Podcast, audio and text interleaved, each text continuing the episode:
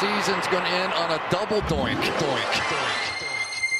Live in the entertainment capital of the world, That's what you want to know? it's the TC Martin Show. Yeah, I don't know, an idea. Diagnosis, I had an idea, and then, uh, prognosis, I take the serious. osmosis. why it's funny? It wasn't. It wasn't funny. I wasn't laughing about it. Yeah. It's not funny. It's not fun. Nothing's funny. Don't you ever talk about me. Yeah, I don't know, that idea. That's the result you're going get. It's the Doctor, TC Martin. I don't go out there and laugh. The laugh. Doctor is now in. Glad to have you with us on a terrible Tuesday edition of the TC Martin Show. Got to remind you, some people may think we're terrible. but It's not a terrible Tuesday because we're terrible. It's because we get to vent our frustration, what we think is terrible. They do a pretty good job of clarifying that. I think you did a fair job of it. Yeah. A fair it, was, job. it wasn't a terrible job. Thank goodness. I mean, let's let's be honest. We could do a terrible segment every day. This is There's true. enough terrible news in the world. I mean, we just usually hit on just the the the the first thin layer of sports. Mm-hmm. There's a lot of things that are going on all over the place that are just we don't even want to because we want to keep it kind of a light mood. Yeah. But yeah. there's a we, lot of terrible things on this planet. we know that. We know that. So we don't be too dark, too deep, too terrible. But again, terrible in the sense that, you know, that really irritates me.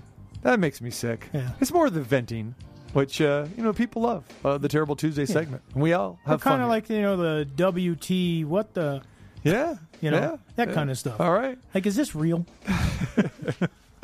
I'll tell you what uh, will not be terrible today. Our, our guest lineup today will be very, very strong.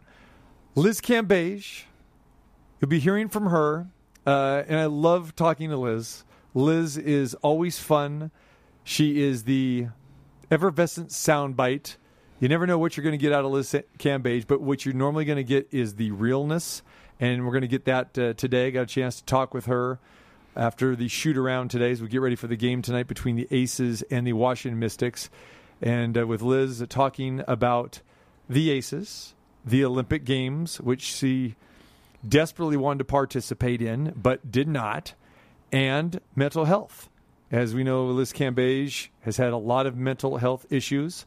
She wasn't sure that she wanted to come to Las Vegas uh, when the Aces wanted to bring her here. Didn't know if Las Vegas would be a good fit for her. She knew she didn't want to stay where she was. That is true. That is true. And you know, there in Dallas, again, uh, a lot of people were pulling her a lot of different directions. She was the face of that franchise. She was the face of the country for women's basketball, and as far as athletes in Australia, you know, her and Andrew Bogut. You know, Bogut on the men's side and Liz Cambage on the on the women's side. So, and she's participated in Olympic Games before but it was not in the cards this time around um, because of some mental health issues, some strain she was going through, situations with the Australian uh, Olympic Federation, and uh, she's going to talk all about that today. So, going to be uh, some good stuff with uh, Liz Cambage. I want to see video of you and Liz going one on one, going down low. I would just take her outside. I would just take her outside. But she would go. She she would take you down low Oh and yeah, yeah, to post you yeah. up. She would back me down, and she would throw the elbows, and then she would give me that that look, and she would talk trash and like that, and she would try to hook me. Oh yeah, she tried to get away with everything. Yeah. See, I wish we would. You and I had this conversation before. I I talked with her because It then just I would popped say in my head now. Yeah, yeah. Well, you know, I mean, you're you're still doing all the games for the regular season. You know, once the season ends, whether it's with that championship banner or whatever, I think that you should do a little thing right now and say, hey, at the end of the season, you and me bring a videographer and uh, you know, let's get it on. See, I would prefer just to go a game of horse because I'll dominate anybody in horse. Well, yeah, because you don't think she's got as good of an outside shot as you. She's actually not bad from three. Well, she's probably Believe not bad, not, but, but you have confidence in yourself. Well, I, I haven't played in a long time, but you know, it's Well, not I'm like a- assuming that between now and when it happens, you're going to warm up a little yeah, bit, yeah. get your legs back under you. Yeah, I'll have Plus- Numchuck out there, you know, like feed me balls and everything. Yeah, Pl- Plus, in a game of horse, you're not going to have to feel those elbows. that's a good point. that is true.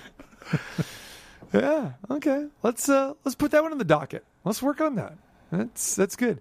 Now, uh, Sam Gordon actually challenged me to a game of horse going back two seasons ago. And I, you know, I looked at him. It's like, because are, are you kidding me? I mean, so I saw him shooting around, and he's got the elbow out. He's throwing the line drives. He's got the bad rotation, the three quarter spin. I said, no problem, let's go. But he goes, well, you know, I play every day. I go to you know the gym. I play every day. That's good. I mean, we're not talking about five and five. We're not talking ninety four feet. And I don't need to tell you what happened. You know, it was domination. Well, if you play every day, but you suck every day, it still doesn't mean that you're going to win a game. I didn't say he sucked, but I'm just saying. I, I didn't know? say it is I either because I didn't see him. But I'm saying the, the thing of I play every day. Yeah. Yeah, so what? Yeah. Charles Barkley plays golf almost every day. Have you seen his swing? That would uh, be the clarification of sucking. No Yeah, doubt. you know. So I mean, there you go.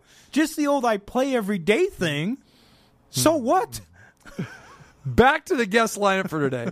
Liz Cambage coming down here. At, uh, we'll have Liz Cambage at two thirty, so uh, that'll be some uh, good listening. Looking forward to that. And Nico Ali Walsh coming off his TKO first round victory. He will join us at three o'clock. Looking forward to that. And as you know, we talked to Nico leading up to the fight last week, and he was uh, anticipating you know, a great time. It all lived up to expectations. So now we'll get the post fight conversation with Nico Ali Walsh and now get to relive what he went through at the uh, Hard Rock Casino in Tulsa, Oklahoma on ESPN last Saturday night. Yeah, it'd be interesting too because I want to get his thoughts on. Although they were talking about everything else going on here, in you know in the in that boxing card and everything. Although he was just a four round fight, he was all the talk of the card. And uh, E- e- even though there was a really good Right. rematch going on. and I can't remember maybe the last time that I saw a four rounder, a professional debut be like say the co-main event was maybe Floyd Mayweather Jr. And I remember that at the Texas station going, you know, way back when. I'm not sure if that was the co-main or where it was on on that card, but yeah, Nico Ali Walsh definitely is uh, it got all the hype. And as we talked a little bit about yesterday with uh, Franco and Moloney three, it, it uh, I don't want to say it stole the show, but I mean it, wa- it wasn't a contest. I mean Nico Ali Walsh he was fighting Tomato Can, and we talked about that. And we knew it was just a matter of time before he disposed of the guy. And he dis- disposed of him in the first round. And uh, but still, you know, the pre-fight interviews, the pre-fight, you know, walk into the ring, and the post-fight uh, interviews, and with Flavor Flav and Bob Arum lasted probably six times longer than the bout itself. There was more talk about the shorts Nico was wearing than there was about the main event on the card. Right, that's true. so Nico Ali Walsh will join us, and uh, also uh, Chris Denhart is uh, the founder and the executive director of Dugout Mugs, which is a very cool product that I've got a chance to dive into and endorse a little bit. And uh, so we'll talk to him about the story. It's a pretty interesting story. If you're not familiar with Dugout Mugs, I think you're going to enjoy our conversation later on today with Chris because they take a Louisville Slugger, a baseball bat, and turn into drinking mugs. And they are the coolest thing. And I've posted some pictures. I don't know if you, you've seen them uh, before or not, but they have so many athletes, uh, current Major League Baseball players, as far as Hall of Famers, that are endorsing their product.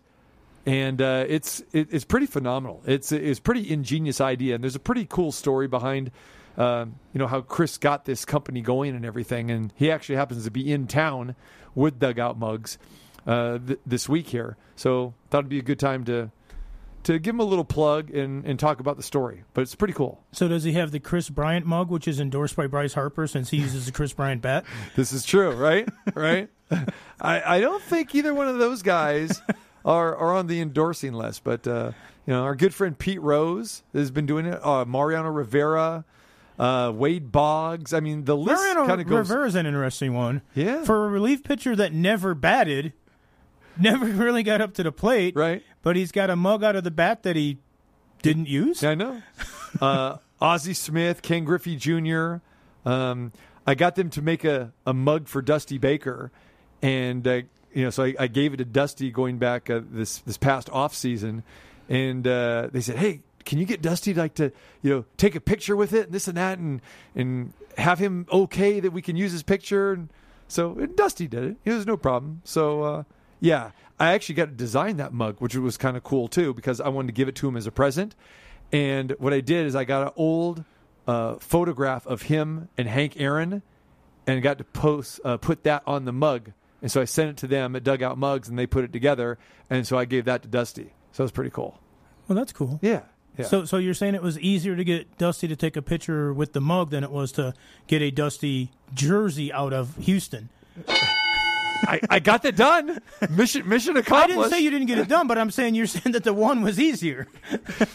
Yeah, yeah, yeah. Well, I mean, You didn't have to like double secret probation it and hide it in the luggage and that, and like you're, Right. you know, like you're one of those, you know, locked up abroad or something, Right. leaving Houston Right. with the with the contraband of a jersey. So okay, now I'm going to have to r- retell the story since you brought it up. People don't know what we're talking about. So yes, I asked Dusty for uh, an autographed uh, jersey as kind of a tradition for for my better half, and Dusty said, "Hey," he goes, uh, um, because of the the lack of access that the media has down there, and he goes, "Hey, you've got to come on down."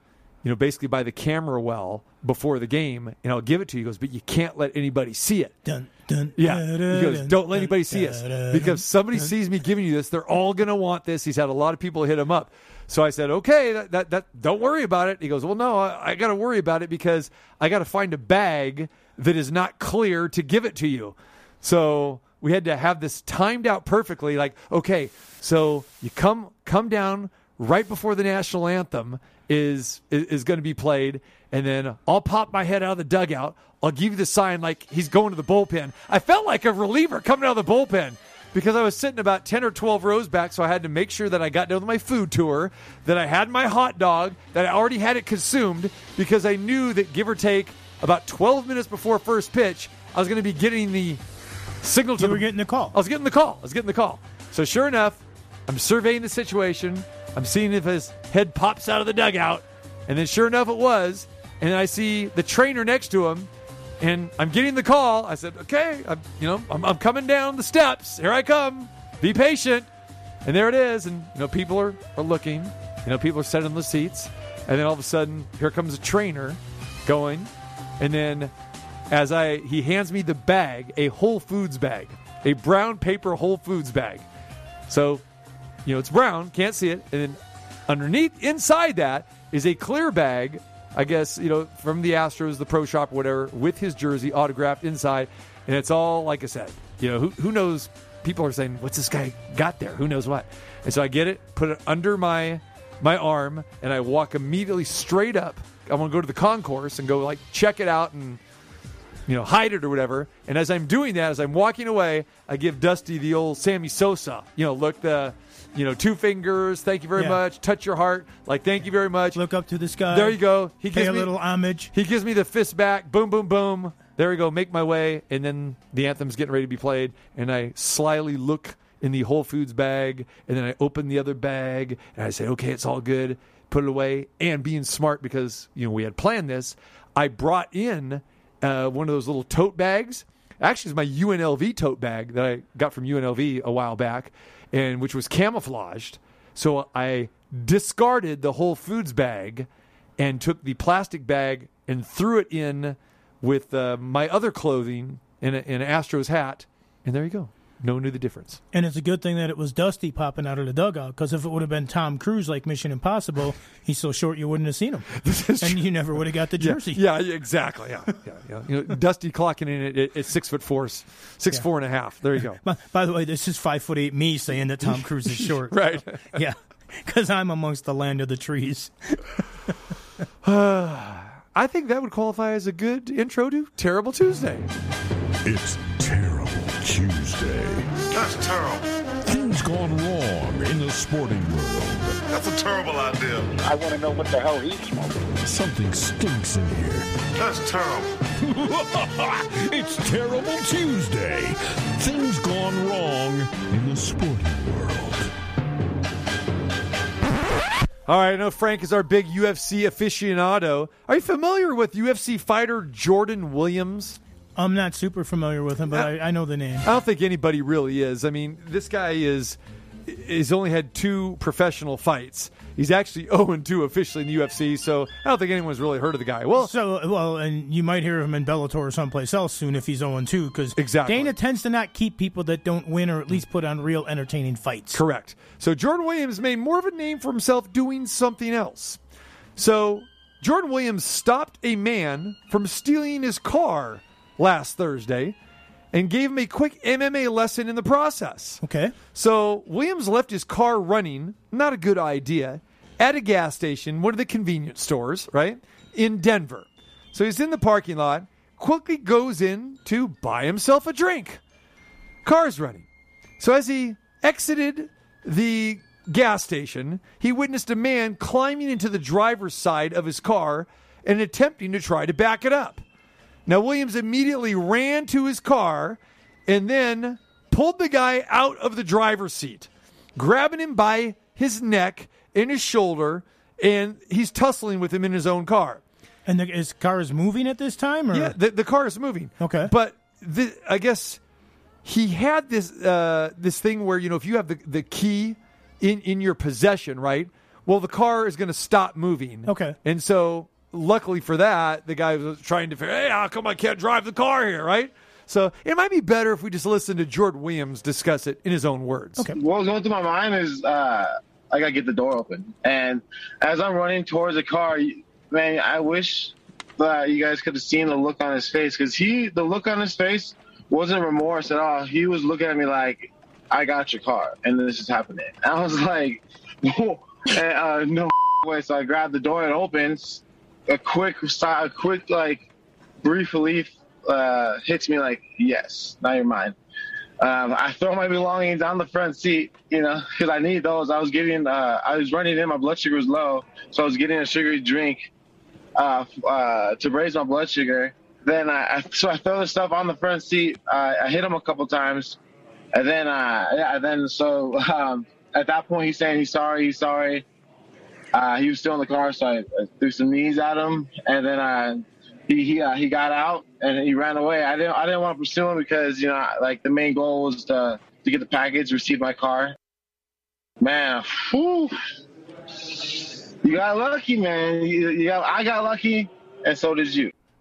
All right, life lesson learned here. Uh, come on, man. Turn off your car. Plain and simple. Especially if you're driving a nice car, you, you might get uh, might get carjacked. Well, you might get carjacked, but the other thing that I'm taking out of this is I didn't want to him and that my blood sugar was low. So, okay, it- what's to stop this guy from trying it again? Okay, you save your car. What about the next guy who's not an MMA fighter?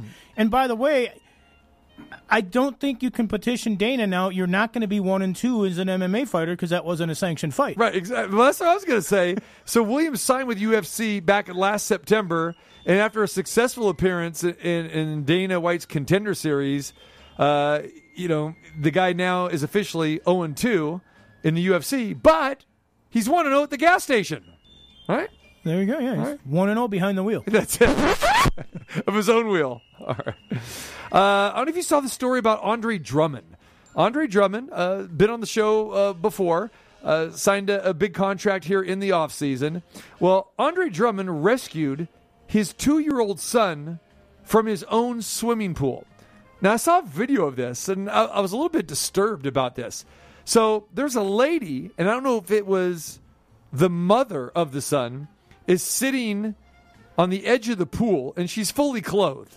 And then there is the two year old kid who is about six feet away from her standing on the edge of the pool. Okay, now this is a you know in ground pool, cement pond, as the Beverly Hillbillies would say, right? You know what I'm talking about. So the kid is on the edge of the pool. The kid just falls in. And the next thing you see, this is from security footage at Andre Drummond's house, Andre comes flying in from the house on the edge of the breezeway and then jumps in the pool, grabs the kid, and still the lady, the mom, whoever she is, is just still sitting there, and then she starts to stand up. So, no supervision here whatsoever. My question is A, why is Andre not, I don't want to bag on him too much here, but he's like in the breezeway, but far away from the kid. But why is this kid by himself on the edge of a pool? Well, I'm guessing Andre figured he was by the pool because he had supervision with the woman there. Then, when he saw the kid fall in the pool, he realized that he didn't have that. So, Andre, being aggressive like he is, crashed the glass, went to the boards, saved the kid, and got the rebound. Now, with the way that she reacted, he might be looking for another rebound because that's absolutely ridiculous. Yeah, a two year old around a pool? What the hell are you doing? And then, like you said, to nonchalantly just kind of get up, like, oh, did you save the child? no life jacket, no, nothing. I mean, again, the kid is standing right there, and if you are six feet away, you got to be wondering, like, uh, th- this could be danger time. And she's just like nonchalant, like, uh, the kid's not going to jump in the pool. Why would the kid jump in the pool? Well, the kid jumped in the pool. Well, he, he jumped or he fell. Yeah. But however, Right. he ended up in the pool. Yeah. Gee, a two year old on the edge of a pool, mesmerized by water, which looks so cooling and refreshing. What a shock that it might end up in the pool. Pretty bad parenting. You say that Andre, you know, went and crashed the glass and he got the rebound, right? Well, it's a good thing that, you know, he didn't have possession there, that he didn't go ahead and, and go for the putback. That's a good thing. I'm just glad that they didn't have to go to a video review because we still probably wouldn't know what happened. True. Well, I'm going to go back to your first story a little bit and go back to the UFC world because I don't know if you saw this one or not. Kat Zingano, who's a pretty successful female fighter, has fought for championships. Well, she claims now that she was offered a movie role by none other than Halle Berry. Wow. A pretty big movie coming up, a role that she was basically set up for. It's uh it's called Bruised, I believe it is. It's a movie they're to make about fighting and combat sports and things. So Kat was like, "Yeah, I'm definitely interested in it." And Halle was like, "Okay, well, you know, we need to know if you want the movie or not."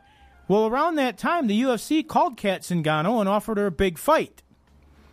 So she called Halle and she said, "Look, they've offered me a big fight. I kind of want to take it and that, but uh, you know, I want to let you know that I'm going to be doing it." So she claims Halle Berry told her, "Well, you know, if you take the fight, our insurer and that can't guarantee that you're still going to have the movie because of insurance reasons and stuff like that. So I'm recommending that you don't take the fight." So Kat said she, you know, agonized over for a while, and finally she said, "All right, I'm not going to take the fight. I'm going to do the movie because I really want to do the movie and look at some things after my career." So she let Dana White and the UFC know that she was turning on the fight. Dana said, "Okay, fine. You are now cut from the UFC." Wow. So Kat Zingano let Halle Berry know that, hey, you know, I'm, I'm in to do the movie in it, but it just cost me my UFC job, basically. She claims that Halle Berry told her, well, if you're not a UFC fighter, there's no role for you in the movie anymore. So she now lost the fight. She claims she doesn't have the role in the movie. Halle won't return any of her calls or get back to her at all. She is now suing Halle Berry for promising her this role. It didn't happen. Now she doesn't know what to do. She doesn't have a UFC contract. She doesn't have the movie contract. So she's trying to sue Halle Berry. I don't know how this stuff works itself out, but it wasn't, it hasn't been a good week or so for Kat Zingano. She was over 2 on this uh, Yeah, and, and, and apparently, because Kat Zingano is a big name, so she probably had a pretty good payday there, but thought she was going to break into the movie thing. But oh, you're not a UFC fighter anymore? then the role's gone. Okay, I'm going to take uh, both sides of this here. Okay, first of all, if you if you're Kat, I, I agree with her. It's like okay, Dana White, I got a chance to to do this movie. This fight's not going anywhere. I mean, I, I could take this fight anytime, right?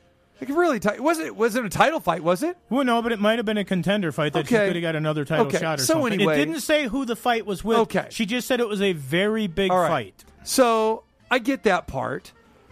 And then when you're going to Halle Berry, well, she committed to you. You said it sounds like you both, you know, committed to each other here.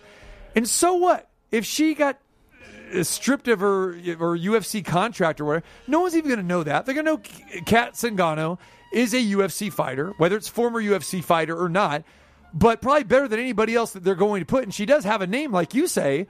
So for me, there's something else going on here because you don't need to currently be in the UFC to actually be in this movie. You just need to play the role, which I'm sure she would do exceptionally well because she is a professional UFC fighter, professional mixed martial arts fighter. So to me, that makes no sense. There has to be something else going on. Or maybe did Dana and Halle get together and say, hey, let's blackball this you know what? And who knows? I mean, has has she had problems with Halle Berry in the past? Has she had problems with Dana White? But now if you're Dana White, I mean, come on, Dana. I mean, do you really got to cut her loose? I thought she was good for your promotion. Dana doesn't like people that turn down fights when he offers it to him. That's why when somebody gets a fight, when somebody gets an injury, and Dana says, "Hey, TC, will you step in and take this fight?" and you go, "I haven't had much of a training camp." Dana goes, "Okay, I'll remember that you weren't there for me." Dana would rather have somebody go in and take a fight on short notice. Even if they lose, he will remember that that person tried to help save his card. He will reward them down the road. Dana's not somebody that likes to be said no to. Yeah, I just, I just think. And as far as the Halle Berry out. thing goes, I'm I'm sorry, and, and I feel for Kat Zingano, but if you're going to give up one payday, you better get something in writing or something to show that okay, hey, if I give up this fight, I need a contract now that says that the movie's going on. Yeah, and that's what I was going. That was the other part I was going to say. She's got no legal recourse, in my opinion. She's got no legal recourse. I'm trying to sue, you know, Halle Berry. It's not going to happen because she didn't have a signed deal. She didn't have a It- signed deal. There's no recordings or Right. nothing from their conversations, Yeah. nothing that I know of. So again, I feel sorry for her if it's true. But you know, maybe it's an expensive lesson, but maybe lesson learned. Before you give up one thing, make sure you have the other. So, what do you think? Do, does Dana White do they get back together and say, "Hey, you know, let's let bygones be bygones, and you know, we'll get you back"? I think Dana might do that, but Dana, being Dana, also might say, uh, "Go fight a fight in Bellator or Pro Fight League or something like that to show me again that you're worthy of being here." Because Dana's literally got almost every MMA fighter on the planet knocking down his door trying to get into UFC. And where would you rate Kat Zingano as far as she's know, certainly top, top, five. She's, she's, She's certainly top five, right? She's top five certainly for her weight class and everything. There, like I say, she's had championships fight. She hasn't quite got it done. I would say that she's kind of she's one of those barometers. If you can beat Kat Zingano, you might deserve a shot at the title. I don't know that she'll ever win the title, but I mean, she's put on competitive fights. All right, we'll uh, continue to uh, to monitor this story. Interesting. And All I'm right. also curious to see who ends up if they make the movie and who gets the role that Kat didn't get. Exactly. Jake Arrieta had his uh, second stint with the Chicago Cubs end rather quickly. Uh, he got the start going back about what five nights ago. Gave up seven runs in the first inning. Final score: Milwaukee ten, Cubs nothing. Uh, Jake spent the last three seasons in Philadelphia where it didn't go so well. And remember, Jake Arrieta, we've talked to Chris Bosio about Jake many times because Jake had those two great seasons with the Cubs in 2015 and 2016. 2016 when, you know, he won the Cy Young Award, had two no-hitters during that season and won a world championship as the ace of the Cubs during that season. Had 40 wins in those two seasons with the Cubs. And after he tried to parlay that success into a free agent contract with the Phillies, it didn't work so well. I mean, Jake's arm was pretty much shot. We've kind of talked about this before. So they said, you know, Jake, you're done. You're out of here. So he comes back with the Cubs at the beginning of this year. He's had a horrendous season.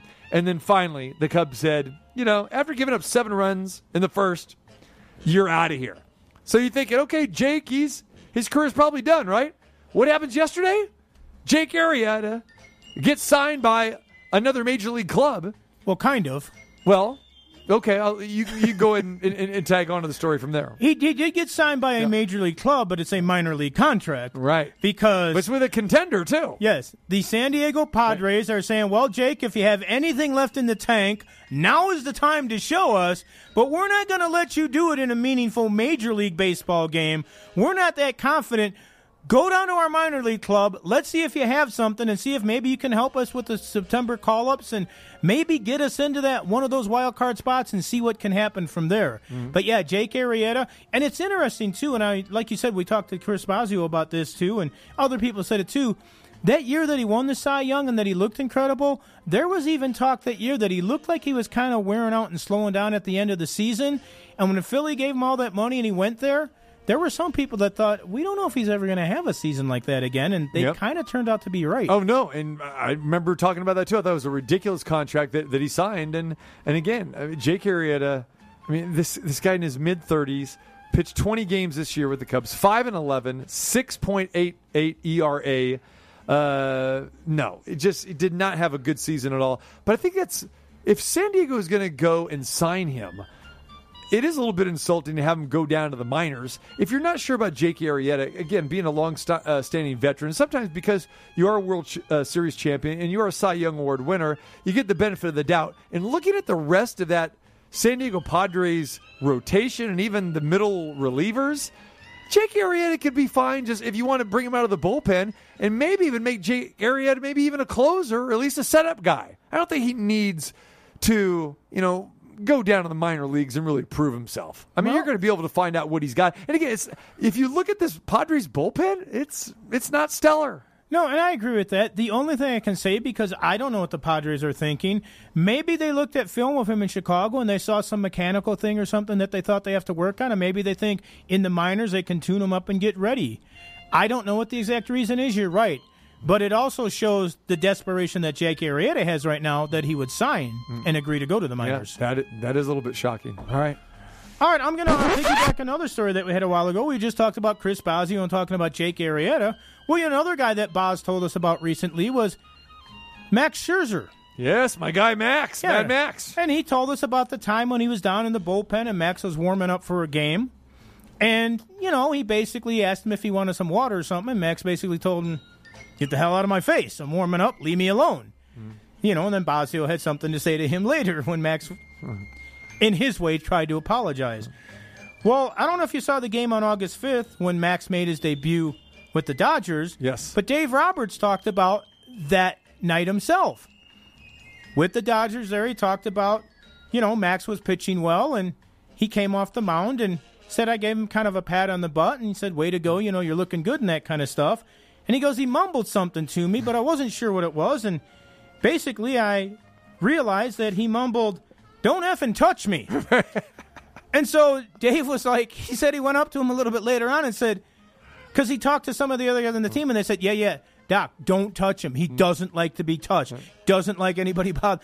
And so Dave Roberts said he went up to him and he said, "Did, did you just mutter to me, don't effing touch me?" And he said, Scherzer looked at him and he said, "Well, I said it as nicely as I could think of saying it at the time in that because I don't like to be touched. Mm-hmm. I'm on the mound. It's my game. I'm a mm-hmm. professional. I know what I need to do." Mm-hmm. I don't need people touching me or encouraging me or nothing else. So it kind of, I thought, piggybacked perfectly what Bosio said. When Max Scherzer's on the mound, if you're his teammate, leave him alone. Doesn't have to be throwing a no hitter to be left alone. Just leave him alone and let him do his thing, or he might say something that might hurt your feelings. So this is a great story in so many ways, and like I said, you, you brought it back to we talked to Bosio about it. And I told you I've had several uh, conversations with Max Scherzer before when he was in Washington, and I would, and I was told basically stay away from Max on game day, which I did, and most of the media did.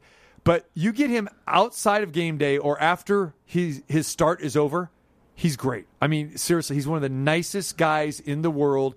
And you know, Max is is gone through a lot. You know, he's got one blue eye and one brown eye. And he actually embraces that. And you know, a lot of people made fun of him when he was a kid about all that stuff. And and the Nationals, when he pitched for them, they kind of like embraced that and they used it as kind of intimidation factor and everything. But Max is a great guy. And uh, I never saw any confrontations with him and Dusty Baker. But you got to remember, those Dodgers and Nats series in the playoffs were really heated. And that's why it was kind of strange to see him go to the Dodgers in, in that situation. This was his first game, you know, in a Dodger uniform. And he was a little emotional about, you know, getting traded by Washington. And uh, yeah, I, I, I can see that. I could see where that would happen. And Dave Roberts, honestly, he's a guy that is known for pulling his pitchers early. Just ask Clayton Kershaw, ask other guys that have had no nos going, and, and he's pulled them. So I don't think Max has a whole bunch of respect for Dave Roberts because of their battles uh, against the Dodgers back in the day. And now he's playing for him, and he knows that Max isn't going to get a chance to go deep into games because Roberts loves the hook. So I think there's something there about, hey, you know, I'm not really crazy about you anyway. And yeah, don't touch me because I'm in your zone. But I just don't picture Max and, and Dave Roberts hanging out anytime soon. Yeah, and just remember this in today's era, in 2021, You don't touch people. Yeah. You don't touch a man, woman, whatever team you're on, whatever sport But it that's is. relationship, though. Because No, I know, but and, Yeah. and I said that Yeah. kind of tongue in cheek and No, that. I but, know, I but know. it is different. Yeah. But yeah, but you do have to know your players and people like that. And again, from what the teammates said there, and like you said in Washington, sometimes it's kind of it, it. To me, it's actually a little bit strange that Dave Roberts didn't know that about Max when he came there. Yeah. Like you said, it was well known in Washington. Mm-hmm. It's kind of like when we first started covering the Golden Knights. And you don't talk to Marc Andre Fleury game day or Robin Lehner or whoever the goalie is. You don't talk to the starting goalie. Now, Flower would have still talked to us, but Right. Max Scherzer obviously is somebody that when they say putting on your game face and some oh it's a game face and Bobby Knight did the thing years ago about it. Max Scherzer apparently actually has one. Right. So and whether he's wearing a mask or not, you probably can tell what the game face is. Hmm. Bottom line, if Max is on the mound, he's off limits. All right, uh, Terrible Tuesday takes. You can always hit us on Twitter with your own at TC Martin21 at VGK Frank. When we come back, to hear from Liz Cambage, Aces in action tonight, coming off that thrilling victory on Sunday afternoon. They were down 21 points. They led 2 to nothing and led again at 84-83. So back in action tonight, the Mandalay Bay Michelob Ultra Arena. It was You- bookend leads. Yes, it was bookend leads. We'll talk to Liz about that, plus so many other issues as well coming up next. You're listening to some bullshit on the TC Martin.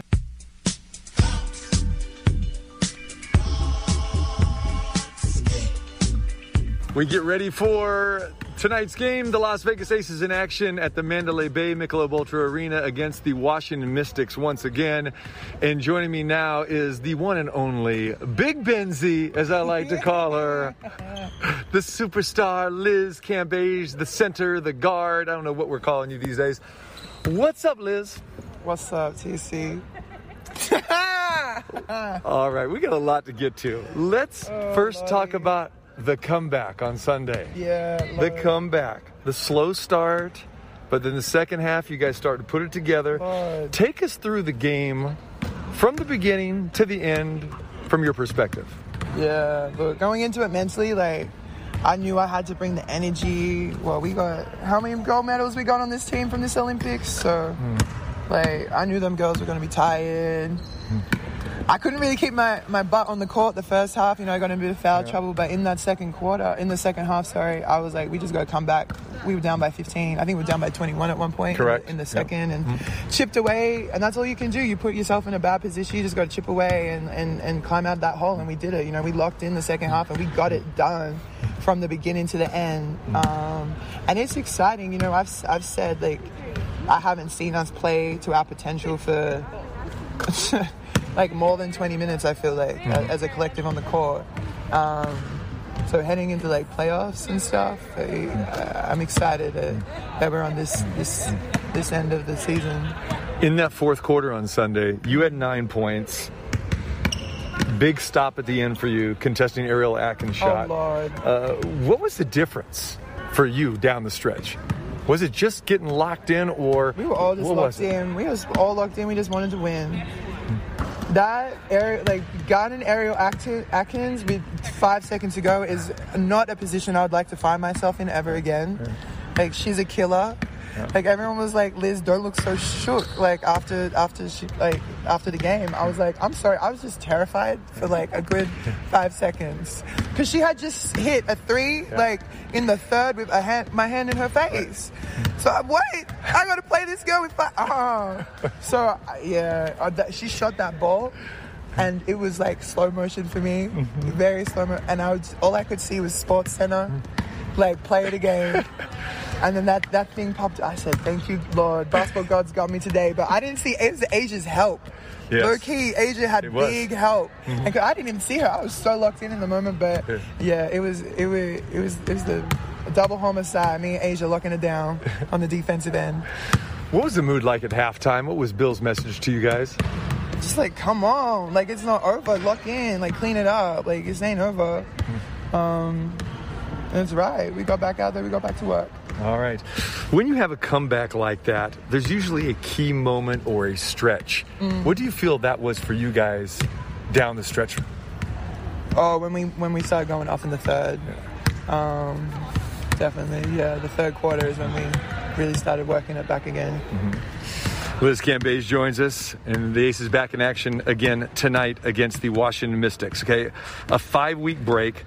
How hard is it to be playing and working out every day, and then all of a sudden you come to a complete stop, especially for you Yeah, because man, you something I've done before. be- because this ain't something I've done before, but I needed it. Hmm? I needed it. I'm gonna be completely honest. Like, this is the first time I've ever been a part of the WNBA in Olympic year, and it's just not something hmm. as a major player on you know many teams. Like, it's not easy to to, to just jump out of the aces and then go jump in with your national team and then meant to come back here and, and, and play a week Yeah. after like and mentally, physically, I just wasn't there. So I was like, I got a decision. I can give the Olympics my all and probably not come back, or I can take a break now and really focus with the Aces. So I needed that break. Um, I think it's easier to, to, to relax and get back into it than to go to the Olympics and then pop back. But it's bizarre, but I've, I've had a good break. You know, I had a little bit of time off in, in Newport Beach and then go back to training with my coach out in the valley. So I enjoyed it. I needed it, and I'm feeling a lot better for it. We know how important that your national team is in the mm. Olympics because we talked a mm. lot about that leading up to it, mm. and then you you didn't play the last couple games, you know, uh, you know before the break there. Take us through your situation, what happened, and then what led to the decision for, for you not to go in the Olympics. Mm-hmm. Well, had to miss those two games and, and uh, with the with the Aces and started training again with the Australian team and I could barely get through a session with my Achilles. Um, I had Achilles problems. I'm already exhausted from our season. Going, I was broken. Um, the the day we played. What was the last game I played before the break? Yeah, it was what two two games before that, so you know, but a week a week No, a it week was the before game that. before mini. It was the game I think it was yeah. It was it was bad. It was it was like one of the worst Phoenix games I game, yeah. I had I had been like crying with the coaches that day about uh, the Australian team coaches about how tired and stressed I was. So like the the way mentally how I was feeling. If you were around me the month leading into the Olympics, you would have known I, I was not okay. I'd been vomiting from stress during during our games. Uh Um, not sleeping, not eating. My anxiety was bad. But as soon as I made the decision, like as soon as there was no fans, I was like, I just don't want to do this bubble. Mm-hmm. And I don't know if it makes it me less of a professional athlete that this whole bubble situation is just like something I really don't want to put myself in. Mm-hmm. I don't know if that makes me less of a professional. Like the thought of all these bubble situations, I just is just not for someone with anxiety and that like needs an escape route all the time. Like I'm the type of person I walk into a building, I walk into someone else's house, I walk into a party, I walk into an event. I always know where the exit is straight away. Um, and that's my thing. Like you don't know what people are going through. Like we got girls on this team. Like you don't you don't no idea what's going on back at home. Like this breast cancer game. Like I remember two years ago, we were doing like our, our WNBA stuff, like the, the videos, and it was like a media day. And they were like, we want you to do like the breast cancer shout out. And I was like, look, I'd rather girls on the team that have been touched by breast cancer, like do it, because I don't really have anyone with breast cancer in my life. Mm-hmm. And, it, uh, and, and at the end of that season, it was funny, I debuted the Pink Hardens. Mm-hmm. We got knocked out by Washington. I went home. As soon as I landed, my mom had to sit me down and tell me that our, one of our family members had breast cancer.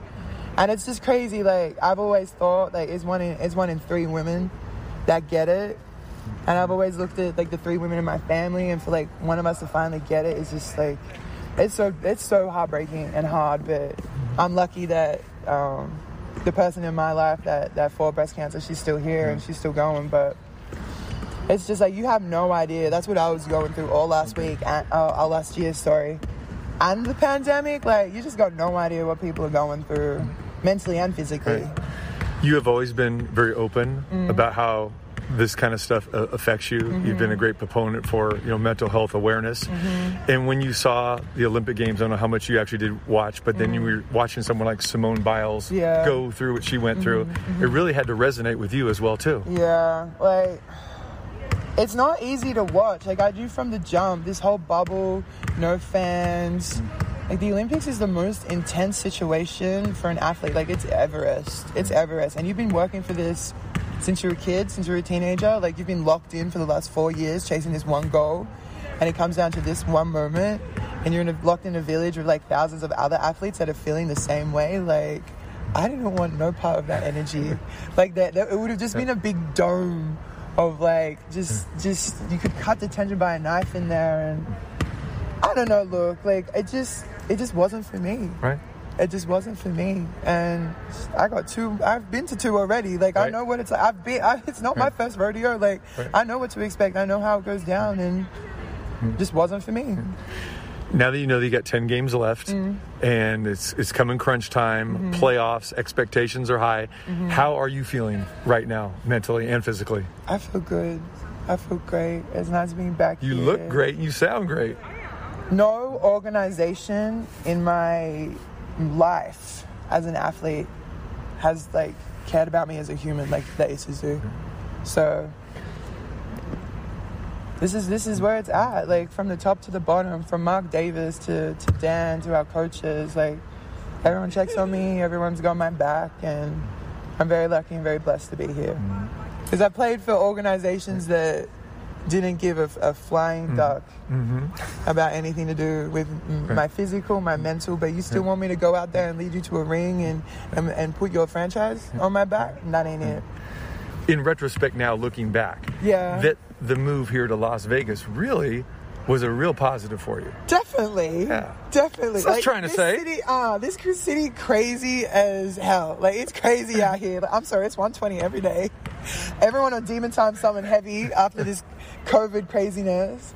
But you know, I found my little spot down in Henderson, Summerlin, be hanging out in Summerlin, Yeah. like the quiet areas away from the strip.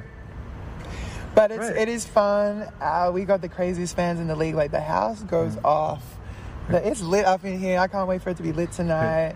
All the guys, all the girls that come out to our games, they see it. Like it's just it's a really exciting city and where sport is going in this city as well it, is super exciting. Like I had never been to summer league before.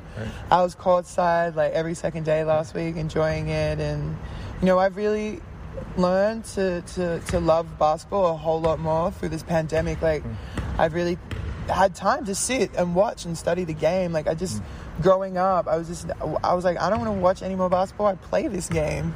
And also living in Australia, like, I didn't really have, you know, an afternoon and an evening full of NBA just on the TV. Like, I would have to have ESPN on at like 5 a.m. to catch a game. So, uh, being uh, being here in the pandemic ha- has really, you know, increased my love for the game um, and helped me really find my place here in America. What's the best part for you being on this team? Getting to talk to you before games Well said. and our wonderful TV hosts Of as well. course. Oh yeah, she's We got- wonderful we, as well too. We got the lovely ladies on TV and uh, and TC behind the radio. There you go. I appreciate it. Liz Cambage joins us. Get ready for tonight's game. Birthday. No. Birthday. This girl is going to be 30. Actually, technically, depends on where you're at in the world. You're already 30. So happy birthday, girl. Thank you. Age ain't nothing but a number. don't don't Keep be. telling me that. Come on. Keep telling me that, y'all. Give me the birthday plans. Come on. I got a little dinner tomorrow night in LA, just with my yeah my friends and family back there, and then back for practice Thursday morning. That's it. Yeah, What about the uh, post game uh, celebration tonight after the victory? we got to get that win first. Is there a We- doubt? We gotta get that W. No, but they're gonna come out hot. They gonna they're gonna come out hot after that last game. So we just need to come locked in, and then I, I can uh, celebrate hmm. a new decade. All right. Final thing hmm. for you as we get ready for tonight's game, stretch run, playoffs on the horizon. How confident do you feel about you, your teammates, and the stretch run? Very confident. Hmm. Yeah. Yeah. You want a ring, don't you, girl? Yes, sir.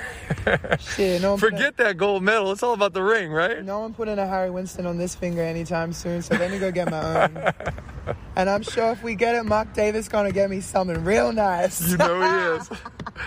All right. Well, happy birthday, girl, Liz Cambage, and good luck tonight. Always a pleasure talking with you. Thank you, thank you, TC. Thank you. Liz Cambage, one of my favorites, again, because she's an open book. She'll talk about what's on her mind. She talk about her struggles, her mental health issues, and going back to what transpired before the Olympic Games. there was a very, very important thing for her. Always has been. Now, she's been to Olympic Games, but her country, playing for the Opals, as she likes to say, and Team Australia, it meant a lot to her. And to go through what she went through, there was an altercation uh, during one of the uh, exhibition games. It was kind of a closed door exhibition game against Nigeria. And uh, there was some animosity between one of her teammates and, and Liz. And uh, got kind of blown out of proportion a little bit. And she was fragile. Like she said, leading up to that Olympic training, she goes back about two or three weeks before that. She was saying that she was just stressed, you know, with all the pressure. And a lot of us don't understand the pressure that an athlete has when they are the face of their country, like she is. We talk about Andrew Bogut, Luke Longley, Patty Mills, you know, those those Australian athletes. Being the biggest female athlete, at least basketball star, a lot of pressure on Liz Cambage and living however far that is, you know, 4,000 miles away. Um, and people don't understand what she's gone through. I mentioned Simone Biles, Naomi Osaka.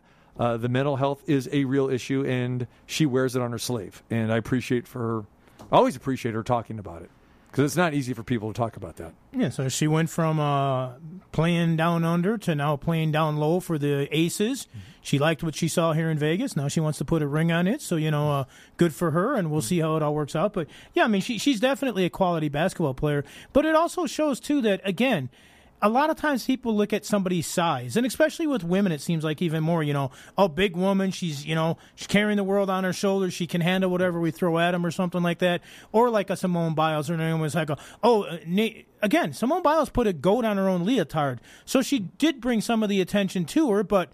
You know, she didn't know that she was going to have a breakdown right during the tryouts and that for the Olympics. Naomi Osaka, people, oh, I think she's faking it. Says, how do you know? Again, I follow her on Instagram and that she is a very, you know, she's a very sensitive young lady and that kind of stuff. But just because somebody's big or strong or athletic or whatever, you don't know what's going on in their head. You don't know what's going on in their world. And like you said, with Liz Cambage, she's the face of the Australian basketball team. But it's not like being the face of USA, where okay, I'm A'ja Wilson, but I also have all the other, uh, you know, there's also uh, Taurasi and Bird and Griner and everything else out there. She doesn't exactly have the same supporting cast. And if she does go to the Olympics, the pressure to win a medal is going to be pretty high on that team. Yeah, and there have already been some some disappointments in the past couple Olympic uh, games that where Australia hasn't won. But there you go. All right, uh, Liz Cambage, you can see her tonight, and you can get tickets to the Aces game. They're opening it back up. You got to wear masks and everything. So uh, there it is tonight against the Washington Mystics. They came back down 21 points. They won 84 83. Second half of the season underway. Only four home games left, so check it out tonight at the Mandalay Bay Michelob Ultra Arena. Or if you can't, listen to uh, the call. We had an exciting call there on Sunday and a 6:30 pregame show, 7 o'clock tip-off tonight. Aces and the Mystics. You can listen to that. A few notches down the dial, AM 1100 to 100.9 FM. Bring your headset into the Michelob Ultra Arena and then listen to it while you're doing it. If you don't know all the players in that, you'll know them when TC shouts out their names. There you go. All right, looking forward to tonight's game. Appreciate Liz Cambage, A'ja Wilson, Chelsea Gray, Kelsey Plum, Jackie, all of them. Just uh, Hamby, uh, just just a pleasure. All right, we come back. Nico Ali Walsh will join us. He won his pro debut in grand style. We'll talk to him coming up next.